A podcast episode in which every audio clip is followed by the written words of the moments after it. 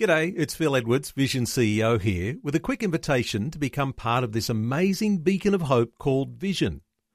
Together we can put our love into action to help people of all kinds build or rebuild their lives on the truth of God. Please consider the part you can play during our upcoming Visionathon appeal, remembering that it's your support that makes Vision possible, including this podcast. 2020, bringing a biblical perspective on life, culture, and current events. Weekdays on UCB's Vision Radio Network. Find out more at vision.org.au. Hello and welcome to today's 2020 podcast from the Vision Radio Network. Remember you can hear 2020 on Vision weekdays from 10am Eastern Time. If you're a regular listener to the Vision Radio Network, you may be aware that as part of the broader ministry of United Christian Broadcasters, listeners have been able to go on a tour of Israel with opportunities a couple of times each year. Of recent times, the tours to Israel have been led by our CEO, Ian Warby, and his wonderful wife, Mandy. Well, today we want to talk to both Ian and Mandy about their travels to Israel because there might just be something that you'll find inspiring about a visit to Israel and you might just be inclined to take the plunge and be part of a tour that will grow your perspective on the rich treasures we find in the pages of the Bible. Ian and Mandy Warby, welcome to 2020. Thank hey, you, Neil. nice to be here. Let's start with uh, you first, Ian, as the CEO of this uh, whole ministry, uh, which comes under the banner of UCB. Uh, the challenge of really helping people connect with this pilgrimage that you go on to on a trip to Israel. How important is that for believers to be thinking about? Because I know it makes a big change to your whole outlook and your whole life. It certainly does, Neil. I think it's it's a natural extension of our positioning statement as a ministry, and that is to help connect faith to life. And as we read the scriptures, you know, uh, we read a Jewish Bible, we uh, serve and follow uh, a Jewish King and Savior. And uh, so, a lot of what we read about in the Bible took in uh, place in the land of Israel. And we read in Psalm 84 5 that there's a blessing for those who make pilgrimage uh, to Jerusalem.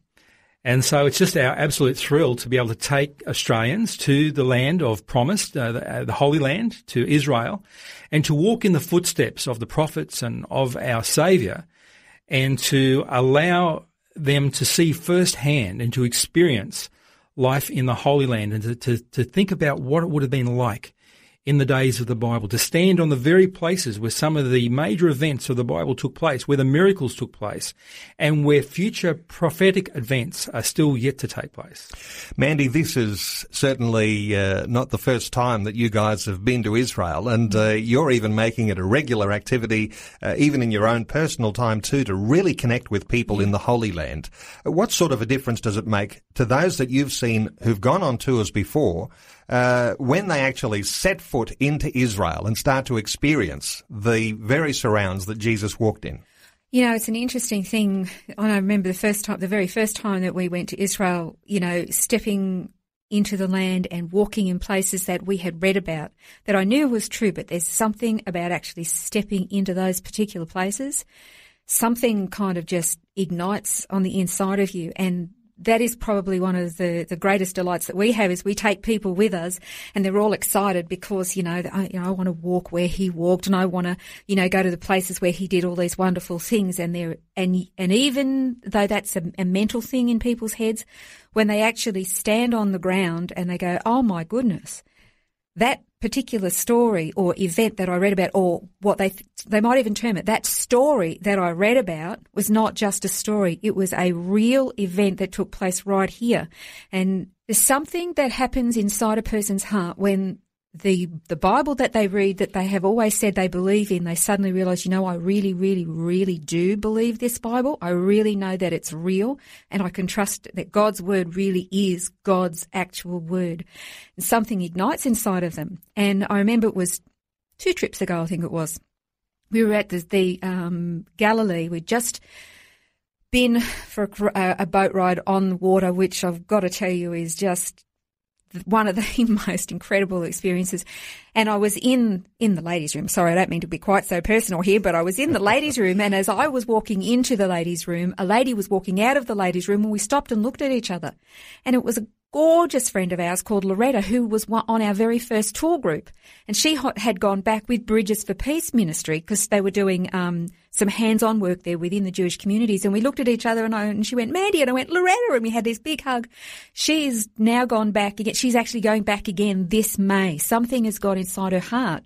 And she's now going back for the third time this year. And then another friend was already uh, on our very first tour she was actually in Israel at the same time, and so many people have come with us saying, I've got to go back because something has just ignited inside of them that their faith has got real legs and feet. And something about going into that land and walking, it's like walking through the Bible, isn't it, Ian? It it's is. amazing. Ian, let's talk about the highlights because uh, when you talk about that, Mandy, walking through the Bible, uh, those things that we read about in the Gospels, uh, you've actually been there and your feet have been uh, on those same pathways and your eyes have looked at those same sites that Jesus would have looked at. Well, that's true. I mean, one of the great things that we love to do is to stand on the Mount of Olives and to behold the city uh, at the very place where Jesus beheld the city and he wept for it and to to unpack the things that happened in that location. You know, to at the, at our feet is the Garden of Gethsemane, where Jesus agonized in prayer before he was arrested and taken away to be crucified. As you walk down through the Valley of Jehoshaphat, and we know that that is going to be a future.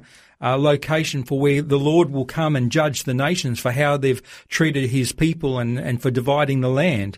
Um, when we go to uh, Golgotha and to look at the place of the of the skull and to see the empty tomb, um, all of a sudden, as Mandy was saying, these things are no longer just uh, ink on a white page, but you know you can touch and smell and sense and feel God's presence there. To, to stand at the Kotel, the, the western wall or the Wailing Wall, as it's often referred to, which is the closest place that you can get to what was the Holy of Holies.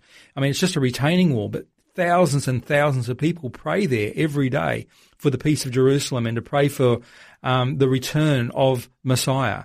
And uh, there's a real presence there. And just to be in that land, the, you know, the most holy place of, in all of Judaism and to understand that there's a real connection between our Christian faith and its roots, our Hebraic roots, and to understand um, the depth uh, and the treasures that we can find in contextualizing many of the stories and many of the traditions and many of the things that we read, we have no real appreciation to actually stand in the land and to see how the people uh, live out daily life uh, in Israel. And Mandy, you have the opportunity to go in and see the birthplace of Jesus in Bethlehem. Yes, we do. Um, I have to qualify a little bit. It's the it is the traditional site where they say he was born. And when you kind of go in there, you kind of go, oh, really? It's hard to describe because it's sort of been all built over and it's all very ornate and all the rest of it. But when you, you go to a place where you stand near the shepherd's fields overlooking on the outskirts of Bethlehem and you can see you can see there what the countryside was like as opposed to going into a church that's you know all built and ornate and you see the vicinity, the, the how the vicinity of how close it is to Jerusalem. You know, he was born, and then on the eighth day they took him into the temple where Anna and Simeon saw him and prophesied over him as just a tiny baby. Um, you have a very different perspective. It's very hard to describe.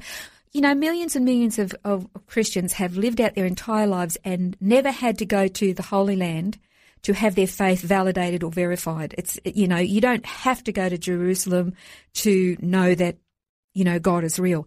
But boy, oh boy, I tell you, when you do stand in those places and you overlook these shepherd's fields and you can, you can see in your mind's eye, you know, Mary uh, and Joseph with the donkey heading into an overcrowded little inn and having to go into a little cave where the lambing, uh, the lambing caves where the firstborn male lambs were born and to, you can you can see it in your mind's eye. And you, my my goodness, this is really really real. All these things are real. Well, there will be, I'm sure, people listening to our conversation now saying, you know what, at this time of my life, uh, I could do that. I could go to Israel. I could be part of one of those tours that UCB is organising, and uh, this one that's coming up a little later this year isn't something that uh, people should let go by. And uh, we'll come back and talk about how people can get to be a part of a UCB tour of Israel in just a short while. You're listening to the podcast on the Vision Radio Network from the program 2020. We're back with UCB's CEO Ian Warby and his wife Mandy, and we're talking about the opportunity that you have as a Vision Radio listener to go on a tour of Israel. There'll be another tour coming up later this year, and you can get details about that now. Of recent times, the tours to Israel have been led by Ian and Mandy, and they've taken groups to the most amazing sites in the Holy Land that make the Bible truly come alive. Ian, on this latest tour, you're going to some new places. Let's talk about your visit to the very famous place called Petra. Yeah, that's right, uh, Neil. I mean, we've been to Israel half a dozen times already, but this will be the first time that we've actually crossed over into the kingdom of Jordan and to visit the uh, ancient wonder of the world, that that, that rose-coloured city of Petra. And uh, apart from being featured in one of the, the, the Raiders of the Lost Ark movie with uh, Harrison Ford, um, we, are going to, you know, go by horseback in that narrow uh, gorge, and then you'll see this wonderful city that's been literally carved out of the rock. But it also has a prophetic uh, uh, impact on us because we we hear a lot of people speculate that in the in the end days, in the last days, when this entity called the Antichrist is going to be again persecuting uh, Christians and believers uh, in the Holy Land, that people are going to flee. You know, Jesus said to to flee uh, and to escape and to hide in the caves and the rocks.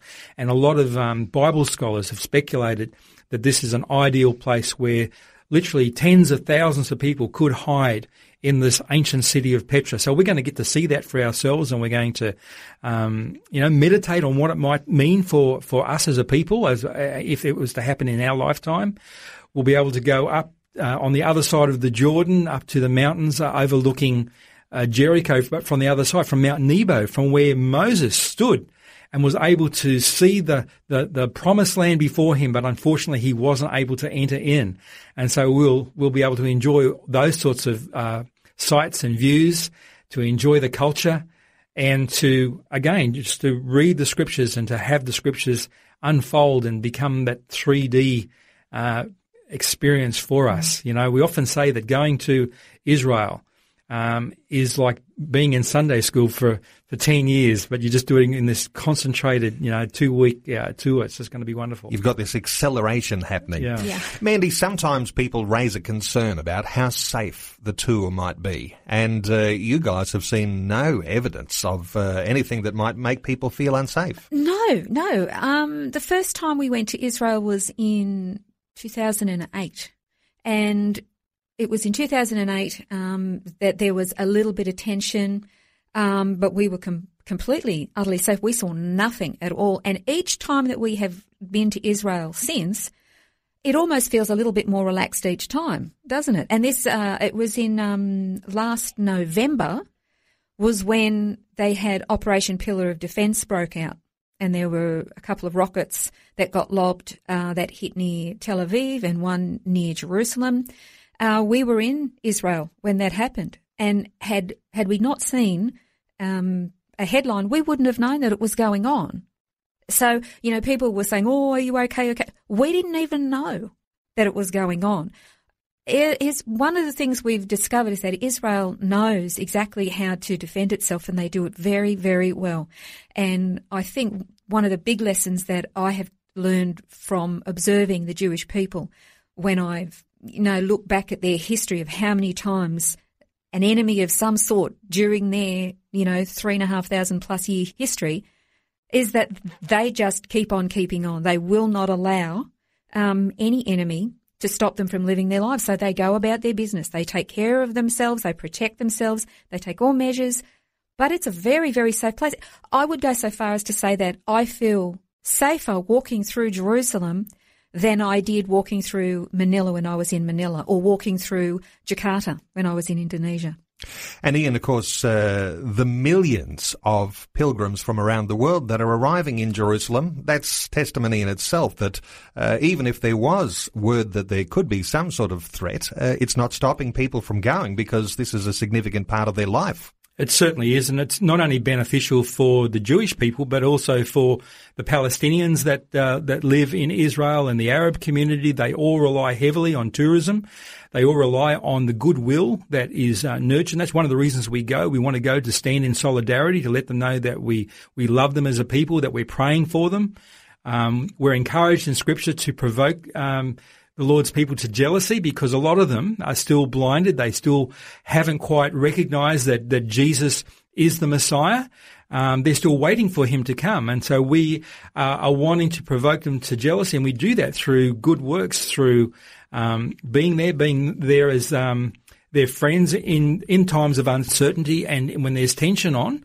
And, um, and to let them know that we're praying for them and that we, that we're for them. Uh, one of the things I love as an Australian is to know that Australia in 1947 was the first country to vote in favour for the establishment of Israel as a nation.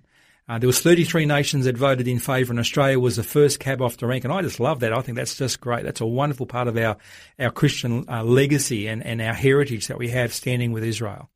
There certainly is a solidarity between Australia and Israel. Now, you're on the current tour that's coming up.